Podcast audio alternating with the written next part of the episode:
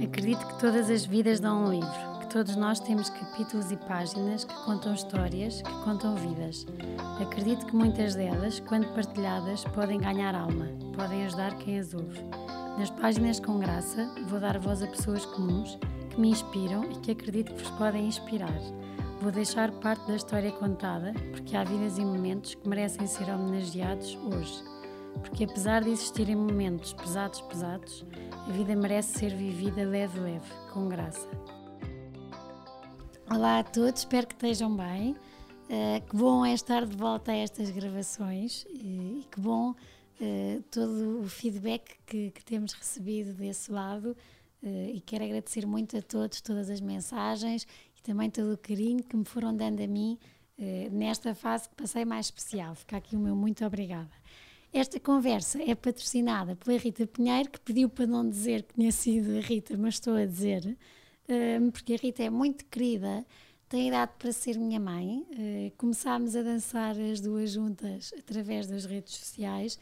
Para além de patrocinar esta conversa, também já é patrona, e por isso tinha que dizer, Rita, muito obrigada pelo colo que está a dar a muitas pessoas que vão ouvir esta conversa e que eu tenho a certeza que se vão inspirar com o Manel Ferreira. Olá, Ticas.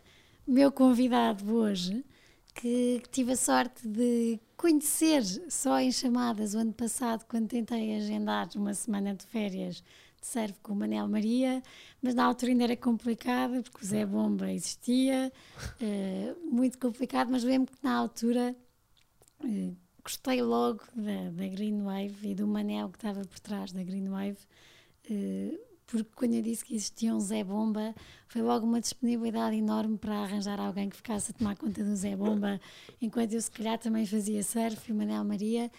Mas acima de tudo gostei muito de ver que, para além da paixão enorme que o Manel tem pelo surf e que fez com que ele criasse a Green Wave, e já lá vamos perceber este percurso todo, tinha tudo para não estar no mar, para não estar a gerir e a criar o negócio dele, e para estar sentada uma secretária no Banco de Portugal a trabalhar, se calhar com menos chatices. E por isso hoje vamos conhecer a história do Manel, mas que para mim é um grande exemplo. E acredito que para quem esteja a ouvir da idade do Manel, mas também não só, também para pais, que também vamos crescer todos aqui um bocadinho, porque não é fácil aceitar a diferença dos outros, não é fácil aceitar que de repente um filho quer largar tudo e quer fazer do surf a vida dele, como também não é fácil, enquanto Manel, filho, também perceber que as exigências que os pais lhe foram fazendo também eram para que, se um dia o surf não corresse bem, o Manel tivesse mais por onde ir, sem ser pelo mar e a dar aulas. É assim um resumo muito pequenino do que vamos falar hoje. Obrigada, Manel. Obrigado, Ticas, pelo convite. Por estares aqui hoje. Estamos a tratar por tu. Isto já não é o professor. Exato. E a mãe do Manel Maria, muito obrigada mesmo. Queria-te começar aqui primeiro a agradecer a forma como também trataste sempre o meu Manel Maria nestas duas semanas, e que já lá vamos também, mas por estares aqui, pela simpatia, e também pela simpatia da tua mãe. Eu acho que também ficava a falar com a tua mãe horas e horas e horas, e já sei que também falas muito, por isso isto hoje acho que vou ouvir mais e vou ficar aqui sossegadinha. E acho que podemos começar um bocadinho aqui. Como é que foi a tua infância? Sempre ligada ao mar, porque és o irmão mais velho de quatro irmãos. Exatamente. Como é que foi crescer numa casa cheia? Sempre foi... Bem, em primeiro lugar, obrigado, Ticas. Gostei imenso deste convite, porque eu gosto de conversar. Acho que tive sempre uma infância ligada ao mar, por causa um bocadinho de família. Portanto, o meu pai fazia surf e o meu tio também.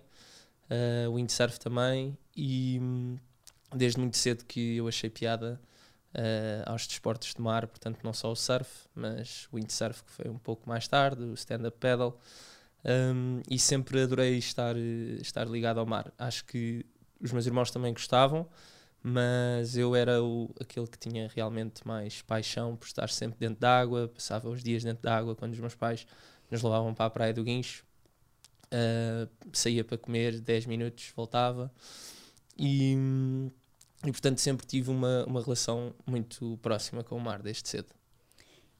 E ficavas sempre na rocha, durante muito tempo nas rochas do Guincho, enquanto não podias fazer o windsurf, porque era perigoso, a aprender. Sim, eu sempre acho que é uma característica minha que aprendo muito observando. E no surf, obviamente, isso aconteceu, mas no windsurf mais até, porque tinha o exemplo do meu pai e do meu tio, que estavam sempre a fazer o windsurf, e eu acho que era dos filhos aquele que mais queria estar a observar, a ver, a perceber como é que se fazia, porque o Guincho é um sítio, é uma praia muito difícil para se fazer um windsurf, tem muitas vezes vento muito forte, ondulações com muito tamanho, e ver o meu pai e o meu tio e todas as outras pessoas, que existe uma grande comunidade ali no Guincho de windsurfistas e que são todos muito amigos entre eles, vê-los a todos, a mim foi das formas mais fáceis, por assim dizer, de aprender. Porque depois há um dia que vais sozinho. Sim, eu comecei por ir muito à Lagoa de Albufeira e Lagoa de Óbidos com o meu pai e com o meu tio.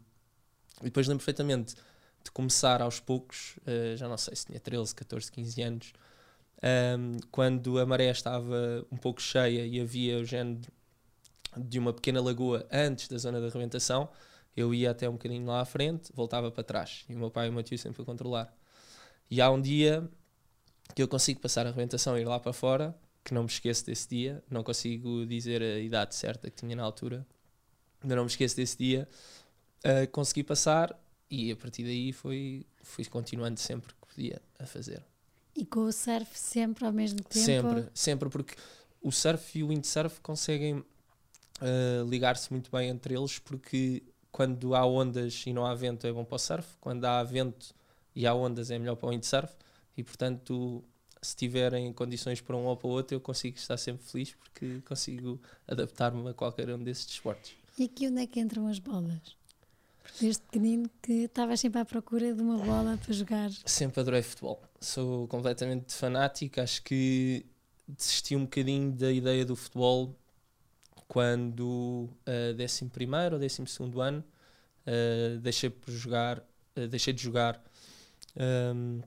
de forma mais séria, porque eu treinava 4 vezes por semana e o que acabou por acontecer foi que, como era um sonho que eu tinha desde muito miúdo ser jogador profissional de futebol, porque sempre gostei muito, acabei por deixar isso um bocado de lado, porque me magoou um bocado na altura e depois tive que parar um bocado, continuar a seguir mais a questão do surf, do windsurf, trabalhar um bocado nessa área, porque sempre trabalhei em escolas de surf para ganhar o meu dinheiro, e então pus isso um bocadinho de lado, mas sem dúvida alguma fez muito parte da minha infância e do meu crescimento. Também trabalhavas para comprar chuteiras.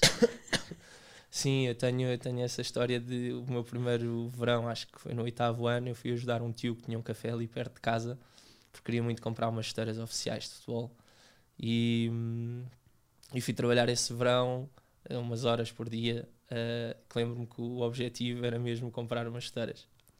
Quando estavas a dizer há bocado que no futebol que estavas magoado, não seguiste porque ficaste magoado com o quê? Foi porque não podias continuar a treinar? Porque acabei por deixar um sonho um bocadinho de lado, porque o futebol até talvez aos meus 16, 17 anos na minha cabeça era mesmo uma hipótese de profissão, e foi muito difícil para mim às tantas perceber que isso não iria existir, porque deixando de treinar, deixando de jogar num clube, esse sonho nunca poderia ser realizado. E então eu, além de achar que na altura jogava minimamente bem futebol, adorava ver jogos de futebol, gostava de perceber de futebol, sou do Benfica. E gosto imenso de ver futebol, mas acho que o futebol tem outros problemas que são difíceis de se resolver, tinham há 10 anos atrás, têm hoje em dia e vão continuar a ter, e acho que um bocado por causa disso desliguei-me de algumas coisas, continuo a adorar ver, vibro muito com futebol, mas tento não vibrar tanto como vibrava há uns anos atrás. um bocado por causa disso, porque sinto sempre, quando vejo, que podia ter dado uma perninha ali ou lá. E quando saíste foi porque a parte da escola começou a não correr bem, precisavas de mais tempo para estudar? Não era mais tempo, eu era considero uma pessoa com uma boa cabeça, mas era muito calão. E então a minha mãe jogava, e o meu pai jogavam bastante com isso, de eu, para ter a minha diversão, o meu tempo com amigos, o meu tempo de treino, o meu desporto, eu tinha que cumprir na escola. Inclusive, ela, uma vez, que eu não podia mesmo faltar aos treinos para não deixar de jogar ao domingo, senão ou não era convocado ou não jogava na equipa principal, e ter trabalhos de matemática para fazer, e a minha mãe dizer: faltam 45 minutos, ou falta uma hora para o treino, tu não fizeste isto, já não vais conseguir fazer. Não terminando, não vais ao treino. E eu dizia: mãe, isso é impossível, porque se eu não for treinar hoje, eu não jogo no domingo. Eu lembro perfeitamente de estar em 45 minutos, fazer tudo certinho para conseguir terminar os trabalhos antes de ir para o treino. E eu acho que, de certa forma, às vezes conseguia ter alguma disciplina no meu estudo para conseguir treinar muitas vezes por semana, jogar ao fim de semana, ter muito tempo ocupado, mas quando cheguei à altura do secundário comecei-me a perder um bocado. Porque a pessoa começa a ganhar outro tipo de vida, começa a querer estar mais com os amigos, continuava a adorar fazer surf, começa a querer sair à noite, e aí destabilizou-me bastante. E foi aí que matemática... ficou para trás. Eu chumbei no 12º ano, redondamente, a matemática, estava na secundária do Restelo, e... Gostou? Gostou bastante, porque eu vi os meus amigos todos a andar para a frente e eu fiquei para trás pendurado. E os meus pais... sempre me deram muito uma educação de que tu tens aquilo que nos deres em troca a nível de trabalho, estudos, valores. Se não tivermos isso da tua parte, como te educámos, não te vamos dar nada. E a minha mãe, que por vezes é mais rígida que o meu pai nisso é muito claro. Não há trabalho, não há empenho, não há esforço. Não há mostrar que queremos ser melhores e estamos a fazer por merecer, corta tudo. E no ano em que eu chumbei tive que procurar alguma coisa para fazer ao mesmo tempo que estava a fazer a repetir a matemática. Obviamente não tirei a carta de condução oferecida pelos meus pais e por isso, não tendo carta, era um bocadinho mais complicado eu ir dar as aulas de surf, porque ninguém queria um professor que tivesse que andar a movimentar a bicicleta e comboio. E portanto durante o inverno ainda trabalhei, não sei se foram 3 ou 4 meses, num call center, que foi das piores e melhores experiências da minha vida. Melhor em que sentido? Melhor para perceber que não era aquilo que eu queria para a minha vida e que era duríssimo trabalhar, fazer aquele tipo de trabalho, receber aquilo que eu recebia. Eu sentia-me infeliz, eu ia para ali infeliz, mas sabia que eu é que tinha traçado aquele destino, portanto basicamente tive que me aguentar. E nisso sou agradecido aos meus pais, porque se eles não me tivessem deixado de aguentar aí, muito provavelmente não estou a fazer aquilo que faço hoje em dia. Pior, por todo o envolvimento de trabalho, de sentir que as pessoas ali não tinham objetivos de vida, que tinha 30 pessoas com 30, 40, 50 anos que estavam ali caídas ao chato porque era a única coisa que tinham para fazer, e isso fez-me impressão e foi duro de lidar com isso tão novo. E fez com que, se calhar, a matemática não fosse só para acabar o 12º, mas fosse para tirar um curso? Ou... Sim, porque eu tinha que ter um objetivo de ir para a faculdade e tirar uma licenciatura. E tinhas? Não, ou... não, eu como é que eu ia te explicar? Eu nunca adorei estudar, mas não gosto de pessoas burras. Mas eu nunca quis, não era aficionado. Eu tinha amigos meus que gostavam mais, outros menos. Eu gostava de ler sobre aquilo que me interessava, mas há tantas situações ou coisas ou géneros de matéria que eu não achasse tanta piada e não tinha paciência. E uma coisa que acho que me ajudou bastante sempre foi ter uma memória muito boa, e então era ler, fazer resumos, como a minha mãe me ensinou, e pôr aquilo na cabeça. E estava pronto para o teste. Agora já podes dizer. Agora já posso dizer. Por acaso, eu não era uma pessoa que copiasse muito. Tive talvez uma disciplina que, por de modo geral, a turma ser um bocadinho mais baldas, que acho que todos nos ajudávamos uns aos outros, mas por norma não era uma pessoa que a memória ajudava, mas era mesmo, tinha mais receio às vezes de estar a copiar uma pessoa que não soubesse do que eu estar a fazer. Lembro-me de pensar isso às vezes nos testes, e se eu estou a copiar por ele e está mal, e aquilo que eu sei se calhar está melhor. Boa.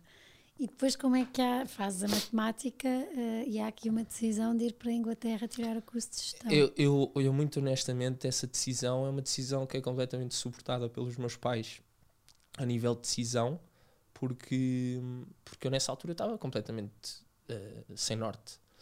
Eu não sabia muito bem aquilo que eu ia fazer da vida. Era gestão, porque gestão é um curso abrangente e porque nos ajuda a ter várias saídas e portas na vida, mas ao mesmo tempo não sabia se era realmente aquilo que eu queria, e ao mesmo tempo ir para a Inglaterra, para um país frio, com o tempo sempre fechado, com pessoas diferentes, com uma cultura diferente, uma sociedade diferente.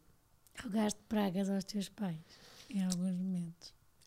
Na altura sim, porque eu fui, os meus pais ajudaram bastante no primeiro ano que eu tive numa residência da faculdade, e estudar em Inglaterra é caríssimo, e nós, eu como muitos dos portugueses que vão estudar para fora, têm um financiamento do Estado inglês.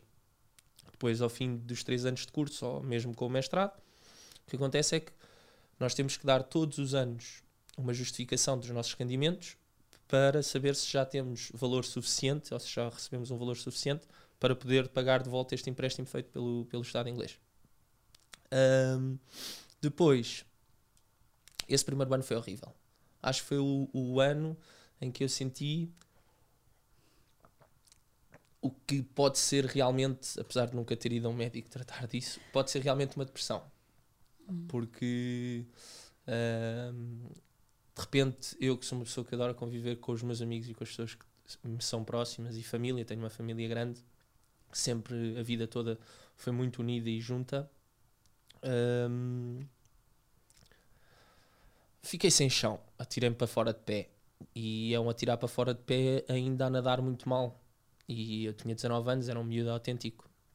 Eu acho que isso faz de mim hoje em dia ter 25, e sinto que se calhar sou mais velho do que a idade que realmente tenho, porque eu passei muitos momentos sozinho. A minha namorada estava a estudar por acaso a 1 hora de mim também, mas fazia a semana dela, eu fazia a minha semana, víamos com alguma regularidade ao fim de semana, mas eu senti sempre que foi a temporada em Inglaterra, os 3 anos em Inglaterra, era uma caminhada de bicicleta sem fim, e que diariamente fazia muitas reflexões para mim mesmo. Será que isto vale? Será que isto não vale? Vou perder os tempos de faculdade em Portugal, onde gosto de viver, num país em que nem sequer estou a fazer amigos na faculdade, que tenho dificuldade em lidar com este tipo de pessoas, porque não sei, porque não querem conviver, não querem socializar.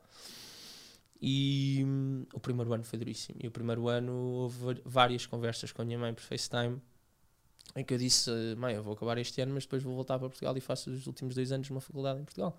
Não me interessa, se for a pior faculdade do mundo em Portugal, não me interessa, eu não consigo aguentar cá. E foi o ano em que vim mais gordo em Inglaterra, fui uma pessoa que estive bem fisicamente, e os meus amigos não me reconheceram, não me queriam dizer, porque eu sempre tive uma boa autoestima, não tenho problemas nenhuns de autoestima, mas sempre tive uma boa autoestima, mas eu senti que os meus amigos, quando me viram cá no Natal e na Páscoa, e foram ao surf comigo, me olharam um bocado de lado a dizer: uau, o que é que se passa com ele? E isso foi duro. E falavas com os teus amigos aquilo que sentias ou não? Falei com 2 ou 3. E também foi, por um lado, eu sinto que a Inglaterra foi bom por certas questões relacionadas com esta questão da amizade, ou com este ponto da amizade, porque eu sou uma pessoa que conhece muita gente, e isso é importante neste negócio que eu tenho também, que é o negócio de pessoas para pessoas. Mas ao fim e ao cabo, eu senti que quando fui também havia muitas pessoas que eu se calhar achava que eram muito minhas amigas, mas não eram assim tanto, porque se não querem saber, se não querem falar, se não querem perceber se eu por cá estou bem ou não, se calhar é porque depois, quando eu voltar, também não fará sentido continuar essa tipo de relação. Então houve muitas pessoas que acabaram por ficar pelo caminho. Depois houve pessoas que eu senti que realmente fizeram uma infância comigo, que me acompanharam enquanto eu estive lá fora, E essas pessoas eu guardo sempre na minha memória e no meu coração, porque me ajudaram a ultrapassar momentos difíceis. Porque isto, para uma pessoa que seja solitária, ou isto tem a ver com a personalidade, para uma pessoa que seja solitária, não é, se calhar não é assim tão difícil, e se calhar até gosta de ir para a Inglaterra, um clima diferente. Para uma pessoa como eu, que é uma pessoa viva, que gosta de socializar com as pessoas, que está habituada ao mar, a ir quase todos os dias fazer surf com amigos, ter uma rotina completamente diferente, aquilo é um choque brutal. Levámos com um martelo na cabeça e ficámos ali a dormir durante 3 anos. E só que as experiências foram... Chegaste a pedir à tua mãe para fazer um FaceTime às 4 da tarde para veres o sol, não é? Completamente. Às 4 da tarde estava de noite, eu ia cozinhar e estava de noite. E ia cozinhar porque achava que era hora de jantar, mas não era, mas tinha fome e comia qualquer coisa, e até a minha mãe ficava chocada cá a dizer como é que já está a ficar de noite aí. Isso é completamente deprimente. É, não...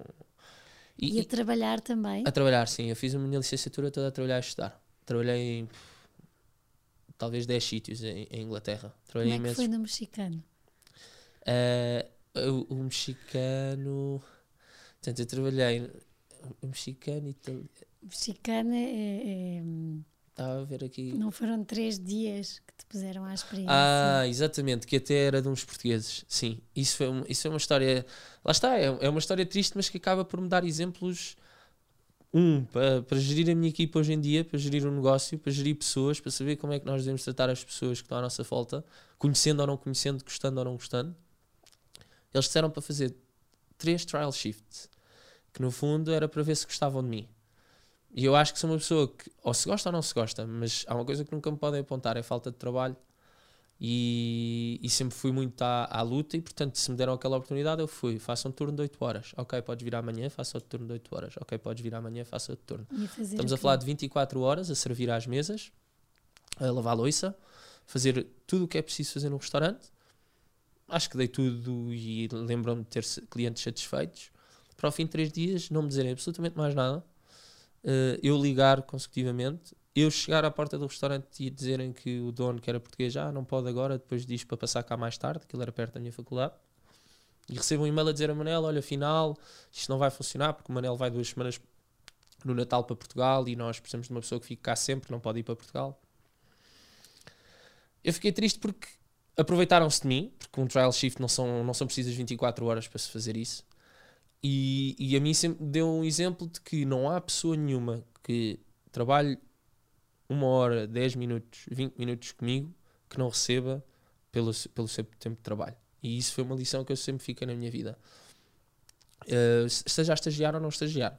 Porque, pondo aqui uma parte muito pequenina, hoje em dia, se há grandes empresas a dar estágios sem pagar absolutamente nada, porque as empresas é que estão a enriquecer o currículo do colaborador, neste caso do trabalhador, no surf é exatamente a mesma coisa. Um professor de surf que vai tirar um curso ao lusófono à Faculdade de Motricidade Humana, grau 1, de 4 meses, depois tem um estágio de 6 meses para fazer. Eu tenho 2 estagiários na minha escola neste momento, é a minha irmã Maria e a Beatriz. E há muitos professores que me vêm perguntar se podem estagiar na minha escola e se eu pago alguma coisa, se dou algum tipo de ajuda de custo. E isso para mim é... Só essa questão a mim mata-me o coração, porque tem a ver com a forma de pensar das pessoas. Sim, pronto. Sim, sim, sim. E portanto aí aprendi bastante. Gostei imenso dos 2 sítios onde trabalhei. Um pub em que o dono era mais ou menos estranho, mas fez-me conhecer o manager do pub, que era um bocadinho mais novo, e que foi o último pub onde trabalhei, foi deste manager que abriu o próprio pub. Trabalhei lá 1 ano e depois os meus últimos 5 meses em Inglaterra. Portanto, havia o dono deste primeiro pub onde eu tive e havia o gerente do pub. E o gerente, que trabalhava há 10 anos em pubs, era 10 estrelas. Ainda hoje em dia mantenho contacto, tenho o Facebook e o número dele. Disse, Manel, olha, agora vais para Portugal no verão, isto entre o 2º e o 3º ano, e eu vou abrir o meu pub e adorava que, se tu quisesses fazer umas horas extra lá, gostava que viesses trabalhar comigo e tu ajudares mesmo, porque acho que vais gostar mais de trabalhar comigo. E montou um pub com uma pinta brutal, pessoas incríveis, e acolheu-me, fez-me terminar a experiência em grande, porque era um sítio que não me gostava ir trabalhar. Era longe de casa, demorava meia hora de comboio, é quase como estar em Algésia e apanhar o comboio até Cascais para ir trabalhar, ou se calhar um bocado mais. À noite, frio, chuva, mas eu gostava tanto de estar ali, sentia-me tão bem recebido, eu devo ter lá ainda hoje em dia 10 ou 20 pints que me pagaram e que eu não bebi na altura, porque ele tinha clientes espetaculares, apresentava-me às pessoas e fazia de mim, este é o meu empregado, mas é português e estuda cá e vem de Lisboa, enquanto noutros sítios, então em Southampton eu não tenho muito isso. É um tipo de inglês que nunca saiu daquela cidade, portanto tudo o que vem de fora não interessa, e são muito fechados nisso. E ele não tinha esse tipo de postura. E então, foi um call. Foi. O Adam foi um call. Foi o call do Adam e o call do Greg e da Tracy, que foi o casal com quem vivi em Inglaterra, que neste primeiro pub onde trabalhei, no final do primeiro ano, eles sabiam que eu trabalhava e estudava para pagar as minhas contas e disseram-me, nós oferecemos-te, estávamos a falar contigo. O Adam, lá está, que estava a gerir o pub, disse-nos que tu estavas à procura de um sítio para ficar para o ano, mas que não tens amigos na faculdade com quem queiras dividir uma casa todos os dias, um ano inteiro de faculdade. E ele às tantas disse-me, vem almoçar à minha casa, à minha ida Tracy, nós gostávamos de falar contigo. E eu fui e eles disseram, nós vamos-te oferecer um quarto até o resto do teu curso, portanto, os próximos 2 anos. E aquilo eram 2 clientes que vinham regularmente ao pub, mas trabalhavam no hospital de Southampton, eram social care workers. E eu não o achei estranho, eu achei, uau, que pessoas. Mas houve pessoas... Os teus pais é que acharam estranho. Os meus pais sempre tiveram uma coisa, os meus pais, há certos tipos de coisas comigo, sempre confiaram muito no meu poder de observação e de perceber como é que as pessoas são. E ter ali uma certa inteligência em perceber se é com má vontade ou não, ou se é com boa vontade. Não sou uma pessoa distraída nisso. Mas a mãe da minha namorada teve bastante receio, por exemplo. Não achava mesmo que aquilo devia ser qualquer coisa de mau. Como assim? Estava a oferecer um quarto na casa deles, um casal. Mas o que é facto é que é uma história, para mim, e sim, não é a minha história em si, mas aquilo que eles fizeram por mim, para mim a história da Inglaterra dá para escrever um livro, porque eu tinha colegas na faculdade ingleses e que diziam, bolas, tu tens a noção do que é teres esse quarto em Inglaterra a 5 minutos da faculdade sem pagares renda? Tipo, isto é o que mais nos custa a Inglaterra, ir para a faculdade, temos de estar sempre a ser financiados pelo Estado, porque a faculdade é caríssima, pagar uma renda cá é caríssimo, nós enquanto estudantes, os pais não há muita cultura do pai pagar tudo, eles pedem financiamento, os empréstimos, e portanto eles disseram, tu tens a noção do que isso é, ainda por cima tu és de fora. E eu, a eles, acho que aquilo que sempre tentei fazer foi os valores e educação que os meus pais me deram, apliquei 200% em casa deles. Era o mais arrumado possível, não fazia barulho nenhum à noite, fazia as minhas refeições, arrumava tudo, muitas vezes eles comiam e deixavam as coisas porque já iam arrumar e eu limpava as coisas deles também. Não há muita cultura, pelo menos foi aquilo que eles me disseram lá. Em Inglaterra, de se usar a máquina da louça, tem uma máquina da louça e nunca era usada, lavavam a louça sempre à mão. E eu fiz isso durante 2 anos, dias e dias sem conta, de lavar a minha louça, e lavava a deles também, tal como ela muitas vezes também. Eu chegava à casa da faculdade ou do trabalho e ela tinha um prato preparado para mim dentro do micro-ondas, como se fosse uma segunda mãe. Sempre adorei distinguir e não fazer confusão entre, não são de todos os meus segundos pais, mas foram uma família que me acolheu lá e que eu quero manter contacto para o resto da minha vida. Já vieram a Portugal, já estiveram com os meus pais também lá foram e conheceram os meus irmãos. Sim, isso foi fantástico. Agora, isso é uma história que fica para sempre, porque acho que é uma em 1 milhão. De teres também com a Maria, tua namorada, estarem a ir num autocarro e tu vês uma prancha de surf de um miúdo. Isso foi a primeira... isso foi... E ficaste com a prancha, não foi? Eu fiz exatamente 15, como é que foi? Eu lembro-me da Maria tinha vindo a Portugal um fim de semana ter com os pais e eu pedi para passar na loja... de surf do tio da minha namorada, e disse, Maria, traz-me um fato, compra-me um fato, eu vou te dar dinheiro, tu vais-me comprar um fato, traz-me um fato novo de inverno, porque eu vou tentar arranjar a forma aqui em Bournemouth, que era o sítio onde a Maria estudava, que aquilo é um mini Cascais do sul de Inglaterra, não tem nada a ver, mas é relativamente aquilo que nós achámos quando estivemos lá. E lembro-me de, eu já não fazia surf há 2 meses, portanto eu estava a ficar completamente doente. Não fazer surf para mim durante 2 meses era impensável. Se até uma semana às vezes era estranho em Portugal, quanto mais 2 meses. E eu estava a começar a achar estranho não ter o surf na minha rotina. E no meio de Southampton, já não me lembro, eu estava a chegar ou a sair de lá com a Maria para Bournemouth e está um tipo à espera com uma prancha debaixo do braço de um autocarro. E eu disse, a Maria, vou falar. E a Maria disse, ah, não vais, vais falar com um estranho, com um desconhecido. Eu disse, Maria, vou falar, vou ter com ele e vou perguntar. Falei com ele, disse, eu sou de Portugal, sou de Lisboa, estou completamente maluco, faço surf há muitos anos, não consigo fazer surf aqui, onde é que se pode fazer surf? Tu tens material para me alugar, eu alugo-te material. E ele foi impecável e disse, ah, eu tenho algumas pranchas em casa, eu moro entre Bournemouth e Southampton, estou ali mesmo a meio caminho, tenho carro, mas hoje por acaso não trouxe, então eu vou de autocarro para casa, passa-me o teu contacto e falamos do WhatsApp. Pronto, fiquei com o contacto dele. E com a prancha? Não fiquei logo com a prancha, mas eu lembro-me depois de dizer que daqui a 2 fins de semana ia a Bournemouth, ou ele dizer-me, olha, isto vai estar bom este fim de semana, se quiseres vir aí. E então, aí é que se via as pequenas aventuras. Por exemplo, eu lembro-me de ter saído sexta-feira às 8 ou às 9 da noite para ir para Bournemouth e saio na estação que é ao pé de casa dele, para ir a pé até a casa dele, buscar a prancha para depois esperar outra vez nesta estação e ir para Bournemouth noutro autocarro. Portanto, isto era um bocado de maluco de se fazer e ia gastar mais dinheiro por fazer essa paragem. Mas lembro-me de ir e ele dizer, olha, tens aqui uma prancha, não precisas mesmo de fato. Eu disse, não, deixa estar. A prancha era horrível, mas eu disse, aquilo que ele fez naquela altura por mim, ele por acaso até hoje ainda não veio a Portugal, já teve 2 vezes para vir, mas pôs-se o Covid e acabou por nunca vir. Mas ele quer imenso vir cá e é uma pessoa que eu tenho vontade de lhe mostrar o país inteiro, porque aquilo que ele fez na altura, ele não me quis alugar, emprestou-me, percebi que me emprestava uma prancha mais velha caso eu tivesse segundas intenções e que lhe quisesse ficar com a prancha, mas ele depois viu, ele queria mesmo fazer surf, é uma pessoa que tem educação, me devolveu a prancha, mas a prancha chegou a ficar 2 meses no quarto da minha namorada em Bournemouth para eu ir fazendo surf ao fim de semana sempre que dava umas ondas naquela terra. Não, com fato. Sem fato. Aquilo que eles perceberam logo dentro da água, quando eu fiz surf lá, que eu era estrangeiro e não era inglês, foi porque estavam todos a fazer surf de gorro, luvas e botas e eu só tinha um fato de surf. E a água era capaz de estar a uns 9, 10 graus e cá fora 1 ou 2 graus.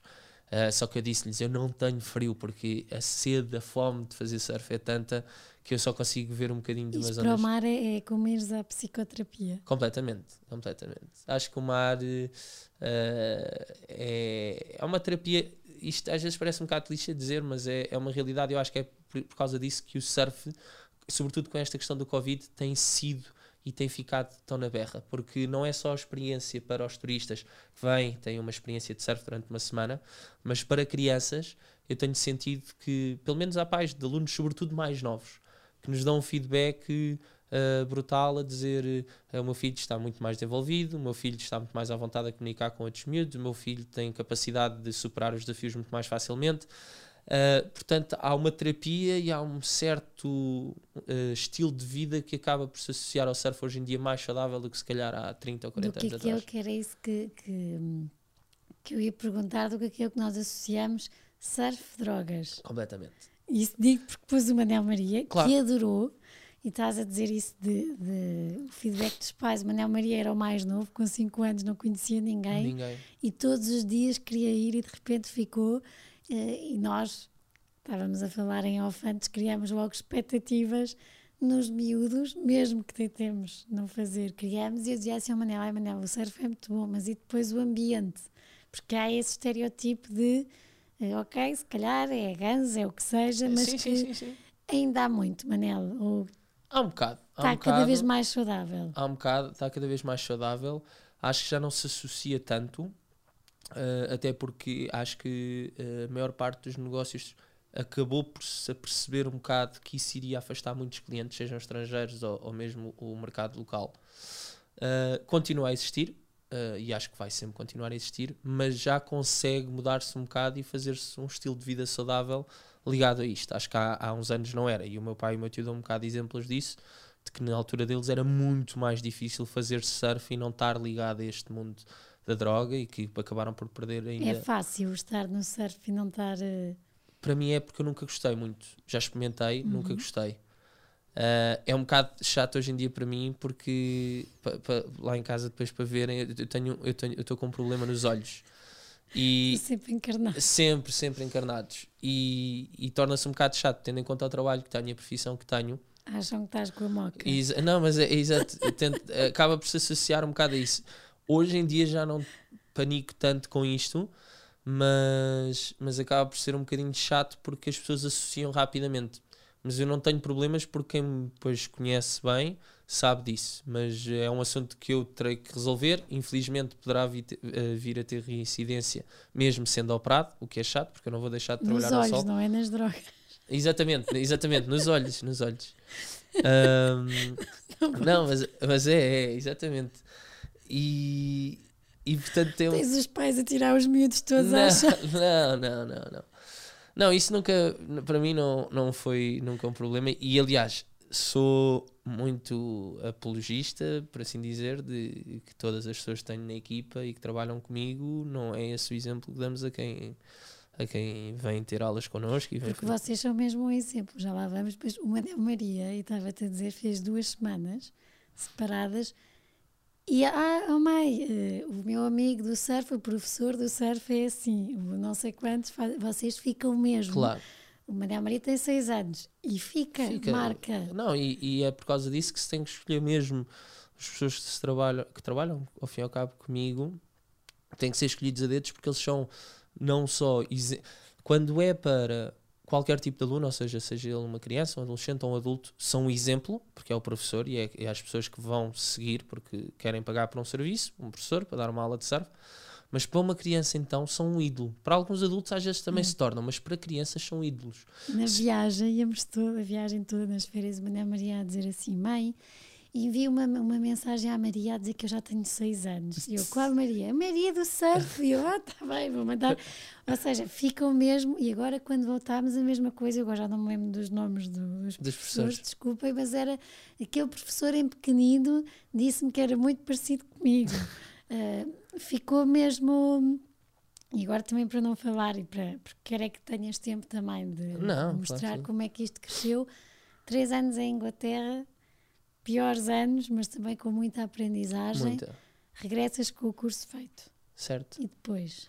Portanto, eu, durante estes 3 anos tive aí só um pit stop em Portugal de 6 meses que estagiei na Siemens, que fazia parte do curso de gestão, portanto foi um estágio curricular. E depois dos 3 anos houve aquela dúvida, tinha entrado num mestrado de gestão no ISCTE, tive para entrar, não entrar, acabei por decidir não fazer e aceitei uma oportunidade que tive no Banco de Portugal. Estagiei 6 meses e depois dos 6 meses tinha a hipótese de ficar no banco, mas eu já estava definido porque a ideia da escola já vinha de há algum tempo a planear e de ter um negócio próprio. E depois lembro-me, portanto eu saí do banco no final de fevereiro. Em abril, 11 de abril de 2019, foi o dia em que eu dei a minha primeira aula de surf pela escola. Mas houve todo um processo, portanto, já o verão anterior, eu fiz em parceria com a escola de um amigo meu que já era oficial. Todos os alunos tinham filhos de amigos dos meus pais e que eram meus alunos. Fiz com ele para poder obter as licenças nas praias e trabalhar da forma mais legal possível.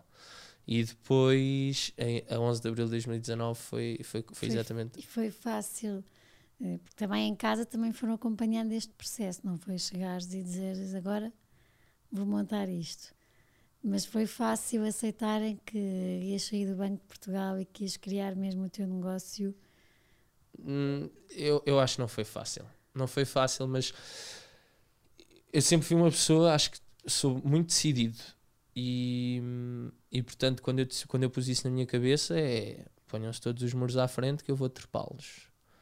Eu acabo sempre por me lembrar hoje em dia que os meus pais apoiaram, mas reticentes, tinham receio porque não sabiam, como é óbvio.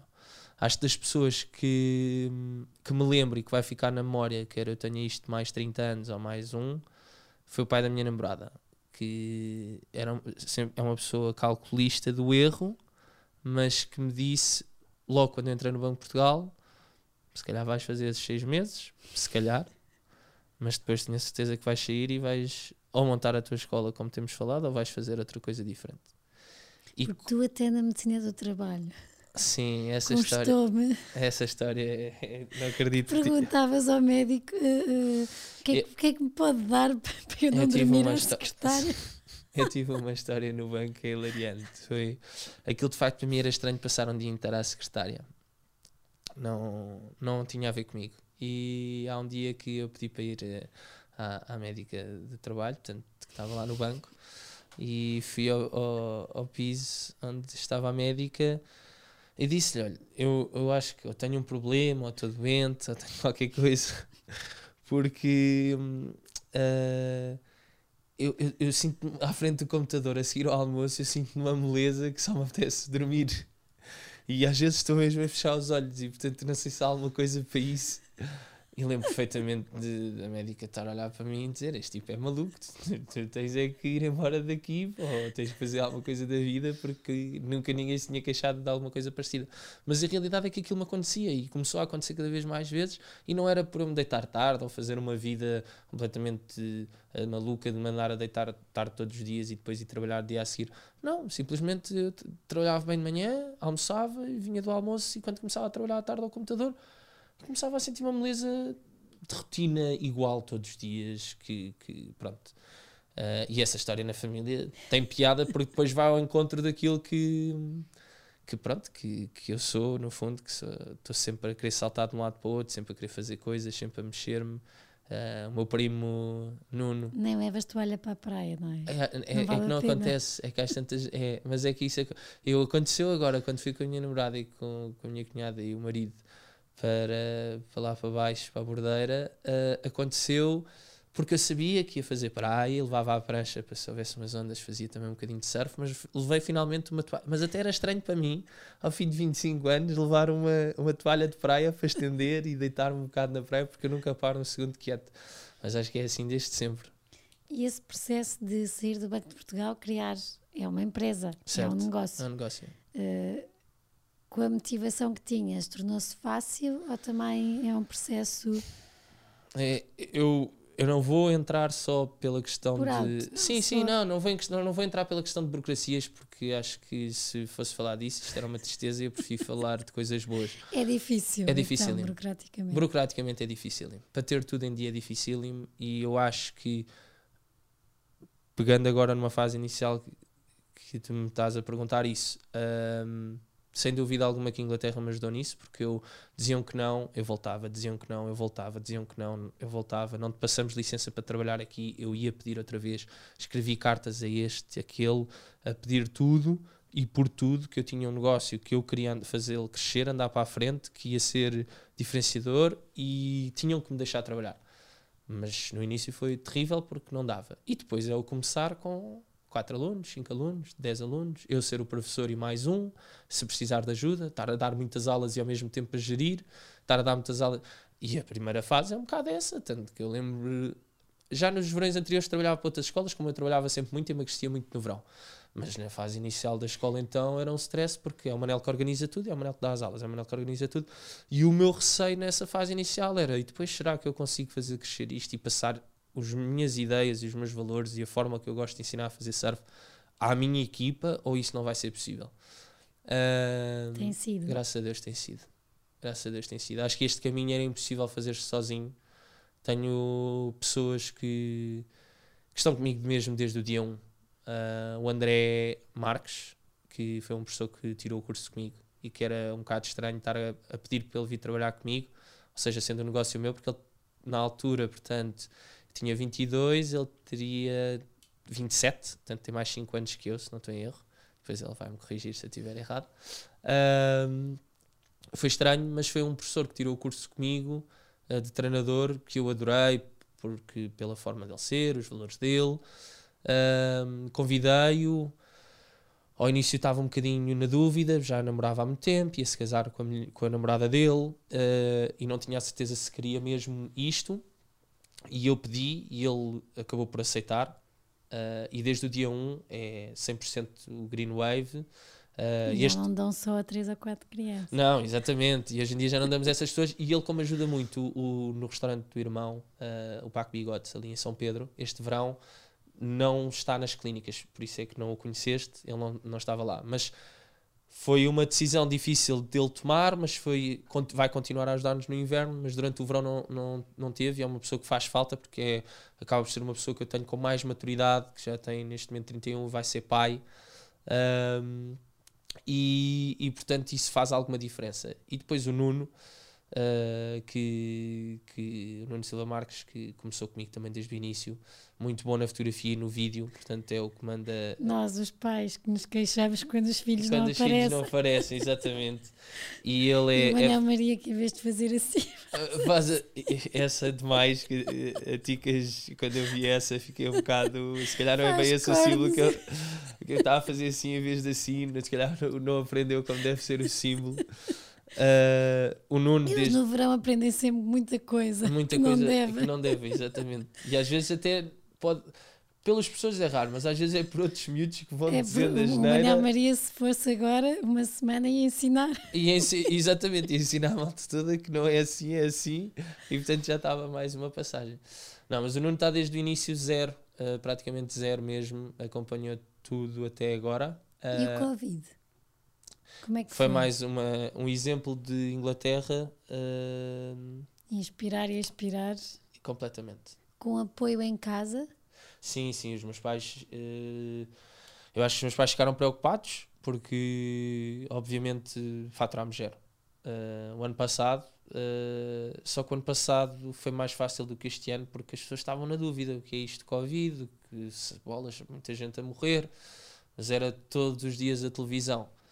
Passado um ano, com aquilo que se sabe, eu achei que em janeiro, acho que foi a morte do artista. E essa tirou muito para baixo, porque eu às tantas cheguei a pensar, não foi uma coisa que partilhasse muito, mas cheguei a pensar para mim, há muitas pessoas que nos têm dito que querem continuar a apoiar para não deixar a nossa escola morrer e porque estão muito ligadas a nós, mas eu cheguei a pensar, tenho capacidade de fazer qualquer outra coisa, vou-me virar para outra coisa qualquer, eu não aguento mais continuar, porque não é só a questão de nós estarmos a faturar zero, eu não passei fome. Graças a Deus sempre fui uma pessoa muito contida na minha gestão, mas não passei fome nenhuma, nem dificuldades, porque vivo ainda em casa dos meus pais, mas passei mal de cabeça porque a minha vida é lidar com crianças todos os dias, é lidar com a minha equipa de professores, é saber o que é preciso melhorar ou não melhorar, ver onde é que estão boas ondas ou não, gerir todo esse processo e de repente, piu, morre tudo. E quando isso acontece por uma segunda vez, então para mim foi super pesado, e graças a Deus voltámos fortíssimos, exatamente com o mesmo número de alunos inscritos portanto, até ao dia 15 de janeiro, com mensalidades a partir de setembro, voltámos iguaizinhos em abril, porque os pais tinham aqueles dias e quando abriu, segunda-feira era aquele grupo, terça-feira... todos desertos. Completamente. E isso foi o que me deu alento depois a vamos voltar, vamos andar para a frente, o verão vem aí, vamos voltar para um próximo inverno.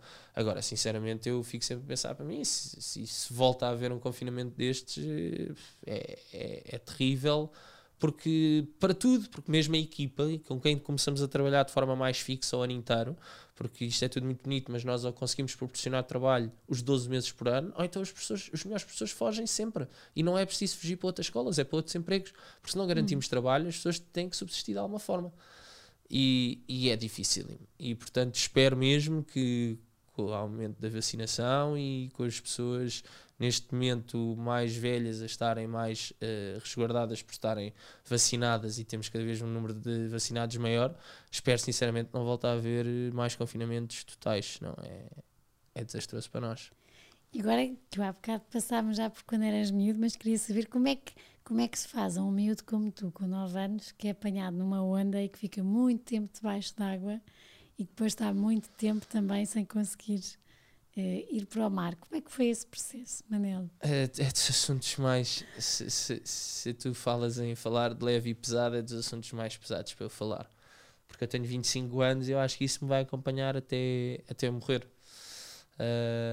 E tem que ser uma coisa que... Eu não procuro ajuda, não é porque acho que não preciso, é simplesmente porque gosto de fazê-la comigo. Mas é um processo difícil de digerir muitas vezes, porque eu adoro mar, adoro fazer desporto, já estive em condições de mar muito mais difíceis, outras mais fáceis, normalmente no verão o mar está sempre pequenino, no inverno o mar está grande, e eu, como tenho muitos amigos que fazem bem surf ou bem bodyboard, acabo por gostar de acompanhar, por porque sou surfista e faço surf e faço as outras modalidades, mas há dias em que me custa um bocado mais acompanhar, porque eu sei que estamos todos no limite e podemos estar todos de forma igual, com respeito ao mar, e a dizer isto hoje está ótimo, mas difícil e pesado e perigoso. Mas se calhar estamos todos no mesmo patamar de medo, mas eu ainda tenho um bicho numa ponta da cabeça a dizer-me, tenho de ter atenção, se isto acontece, se isto não acontece, se eu fico lá de baixo e não venho cá acima, e se me falta o ar. Porque eu na altura foi estar em super tubos e ser muito miúdo, o mar estar com algum tamanho, estava num treino de surf, e basicamente o que me aconteceu foi levar com 7, que é o conjunto de ondas que vem, levei com a primeira, fiquei lá de baixo, vim ao de cima, já não tinha tanto ar, levei com a segunda, venho ao de cima, já não tenho quase ar absolutamente nenhum, e depois já não me lembro se levo com a terceira e quarta onda, e aí estava completamente já sem ar nenhum, não havia ar, e isso marcou-me brutalmente, porque era miúdo e nunca me esqueço, e tanto que esse bicho está sempre um bocadinho na cabeça. Acho que utilizo um bocado técnicas de relaxar o mais possível dentro da água quando o mar está maior, para tentar pensar, tens mais capacidade para estar aqui, se correr mal, corre mal, mas nunca entrar em pânico, porque uma coisa é se a pessoa surfar sempre ondas muito pequeninas, se quiser sair um bocado fora de pé e apanhar o mar um bocado maior, vai sempre haver esse bicho na minha cabeça. Mas é bom também porque tenho bons amigos, bons companheiros de surf, que em vez de gozarem com isso, puxam para cima, ou seja, sabem que eu gosto de desafios, sabem que eu quero mais, sabem que eu quero fazer e puxam para cima. Agora, pronto, foi um assunto chato que eu passei na minha vida. Quanto tempo é que tiveste sem muito fazer? Tempo, eu não me lembro, eu não me consigo precisar se foram 3 anos, 4 anos que a minha mãe tentava que eu entrasse no mar. Eu acho que isso, essa questão ajuda muito hoje em dia na minha escola a ter uma noção de quando o miúdo tem medo, ninguém é obrigado a entrar no mar, e se for preciso, eu que já lidei com essa situação, mesmo o miúdo tem medo, porque pode ter medo mesmo ainda sem ter feito nenhuma onda, mas tem receio da onda, o ouvir o barulho da onda a arrebentar, a força do mar, e portanto se eu vejo que há um professor que não tem ali um sentido apurado para conseguir resolver uma situação dessas, eu sou o primeiro a dizer alto, eu vou tratar da situação, porque tenho isso bem, bem consciente e bem presente na minha cabeça. E acho que é uma das coisas que nos traz muitos alunos, porque depois eu também formo muito a minha equipa neste aspecto.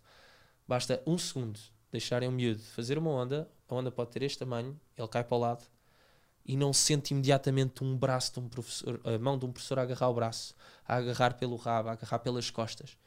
Aquele segundo é um aluno que perdem, que depois se vira para os 4 amigos e mostra que está com medo, e aqueles 5 alunos vão sair. Portanto, todos estes pequenos pormenores vão fazer a diferença numa aula e numa escola que vá atendo cada vez mais pessoas. E isto até melhores professores. É um dos professores que eu tenho, dos meus professores principais, que, já não sei se foi há um mês e meio, acho que foi em pleno julho, a dar uma aula, vai com o aluno, como sempre, a agarrar a prancha atrás, o aluno está aqui, cai, e ele, por brincadeira, não por maldade, às tantas, como vai agarrado à prancha a fazer carreirinha, puxa-se mais um bocadinho para cima da prancha e deita-se e faz o resto da carreirinha. E eu tinha acabado de ver um aluno a cair, porque caiu da prancha, mergulhou por baixo da onda, veio ao de cima, veio assim um bocado desamparado, mas não se tinha assustado. Eu chamei-o logo à parte e disse, olha, tu nem tens noção do que é que aconteceu agora, mas o miúdo ao ter caído da prancha e tu não teres conseguido segurar o miúdo para fazer o take-off, que é quando eles põem de pé e ir em frente na onda. Tive o verão todo com o Manel Maria a fazer take-offs. O momento em que ele cai da prancha, tu, por brincadeira e distração, vens em cima da prancha deitado. E eu, por acaso, estava atento e estava aqui à entrada da água a ver e reparei que ele veio ao de cima, mas pronto, tirou o cabelo dos olhos, olhou para ti para ver onde é que tu estavas. Se tivesse sido um bocado do género, ele virar-se mais de cabeça para baixo, não conseguir logo perceber onde é que está o topo do mar e vir ao de cima, tinha corrido mal. Ei, não me apercebi, desculpa. Eu, não, tudo bem, não tens que me pedir desculpa. Nem toda a gente está habituada. Eu estou habituado a isto, já passei uma coisa não idêntica. Não foi o meu treinador que teve mal aí, fui eu que passei, mas consigo perceber que um miúdo de 5 ou 6 anos vai fazer toda a diferença. Às vezes até 10 ou 11, mas vai fazer toda a diferença. Até a mim. Sim, eu vou começar até a fazer exatamente. Exatamente. Não, mas isso nós escolhemos sempre a dedo os sítios das aulas. Não tenhas problemas com isso. Manel, mais tempo tivéssemos, Mais histórias íamos falar de adormeceres em discotecas, de adormeceres a jantar em casa dos pais da Maria, tua namorada. Muitas coisas tinha aqui, mas já temos mesmo de acabar. Por isso as perguntas da praxe. Qual é que foi um dos dias mais leve que tiveste? O dia em que abri a minha escola de surf. Sem dúvida. E o mais pesado? Ou um dos? A morte da minha bisavó Teresa. Que bom teres uma bisavó. É verdade. Não é? Ajudou-me a crescer, que foi uma das pessoas que mais me criou, portanto. Ué, a vida tem graça? Para mim tem. Muito, muito obrigada. Obrigado, Ticas, por ter estado aqui hoje. Tenho a certeza que são a inspirar muito. Espero que muitos miúdos novos ouçam esta conversa e pais também, porque eu não tens noção, mas isto mexe aqui muito com a maneira como nós vemos os nossos filhos, como também os inclinamos para aquilo que achamos que é o melhor, mas também deixar voar um bocadinho e deixar-vos fazerem a vossa vida, e és um exemplo disso, tu e a tua família. Acho que estão aqui os dois, por um beijinho grande aos pais do Manel, também por terem estado sempre com ele. Agradecer, eu escrevi um texto, mas queria agradecer agora a acabar pessoalmente ao Manel, porque depois eu fui operada uma gravidez ectópica e na semana logo a seguir eu ainda estava em casa. O Manel Maria foi para a segunda semana de surf, tinha feito uma primeira semana de surf, como eu já disse, espetacular. O miúdo mais novo, com 5 anos, que de repente vem do ar cheio de amigos, todo feliz da vida, a querer acordar para ir para a escola de surf. E nessa semana recebo um telefonema do Manel, a meio do dia, e eu pensava, bem, ou afogou-se, o que é que se passou? E o Manel, e estou a contar isto um bocadinho para perceberem que realmente na Green Wave não há só uma experiência de surf, como tão e bem dizes, eles aprendem não só surf, mas também valores, e têm pessoas que se preocupam com eles, principalmente o Manel, que acho que tive sorte que naquele dia, no primeiro dia da segunda semana, o Manel Maria, no meio disto tudo, os miúdos a brincar, e é normalíssimo, dizem que eu era o mais novo, que tinha 0 anos, qualquer coisa assim do género, e o Manel começou a bater a todos. E o Manel, o professor, na altura, queixou-se ao Manel Ferreira que o Manel Maria só estava a dar problemas. E aqui é que eu acho que tem, e queria ressalvar isto, que é a inteligência emocional que o Manel Ferreira que tu tens, que foi, calma, isto não é o Manel Maria da primeira semana, que fez um desenho ao professor, que estava lindamente com todos, foi falar com ele, percebeu o Manel, percebeu que se calhar o Manel também tinha estado quase uma semana ali sem a mãe, e que aquilo de alguma maneira podia estar a mexer, e ligou-me, ainda bem, porque 0 anos foi um bocadinho a maneira quando eu cheguei a casa e o Manel Maria me perguntou onde é que estava o bebê, ou já não me lembro bem, eu disse, olha, que idade é que tinha? Eu disse, olha, Manel, tem 0 anos porque não nasceu.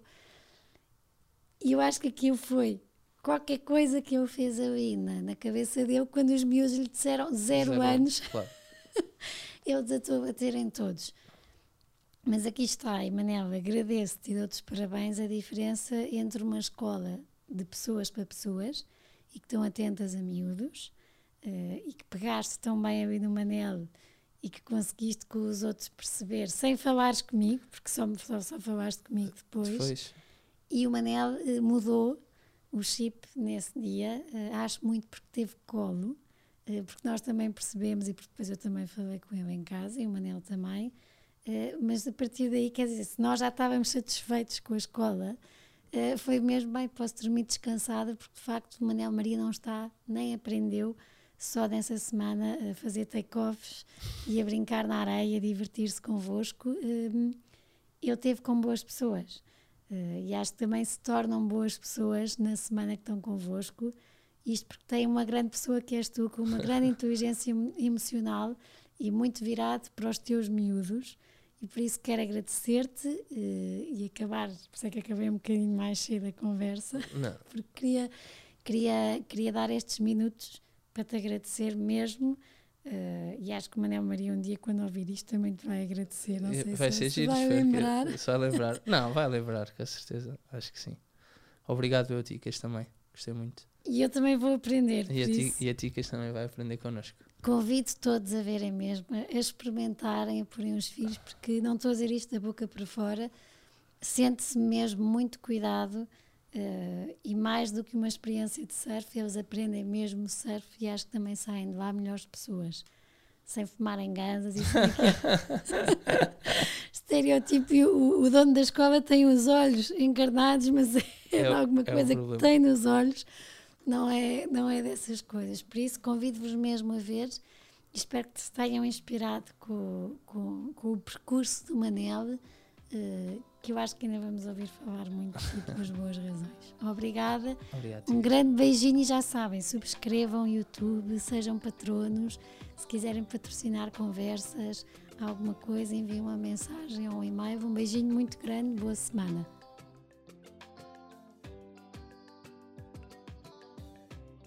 Obrigada por terem estado connosco até aqui.